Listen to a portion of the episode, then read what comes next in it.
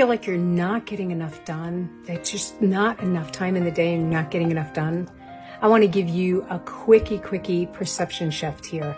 You know, sometimes you're trying to be so productive, but it's actually unproductive. And what I mean by that is many of you are here to grow. You're here to shift. You're here to heal. You're here for transformation. Your brain is going, I need to fulfill the checklist. I got to do the checklist. This, this, this, this, right? But I want you here for transformation. I want you here to cultivate a bigger relationship with yourself. Sometimes you're not doing something because you're doing something bigger. You're feeling your feelings or you're facing something you need to face or you're, or you're deepening a goal. The goal is bigger than what your brain says it is.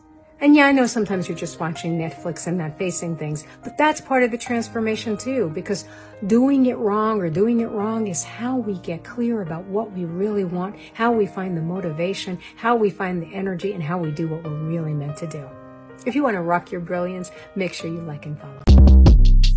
Short Cast Club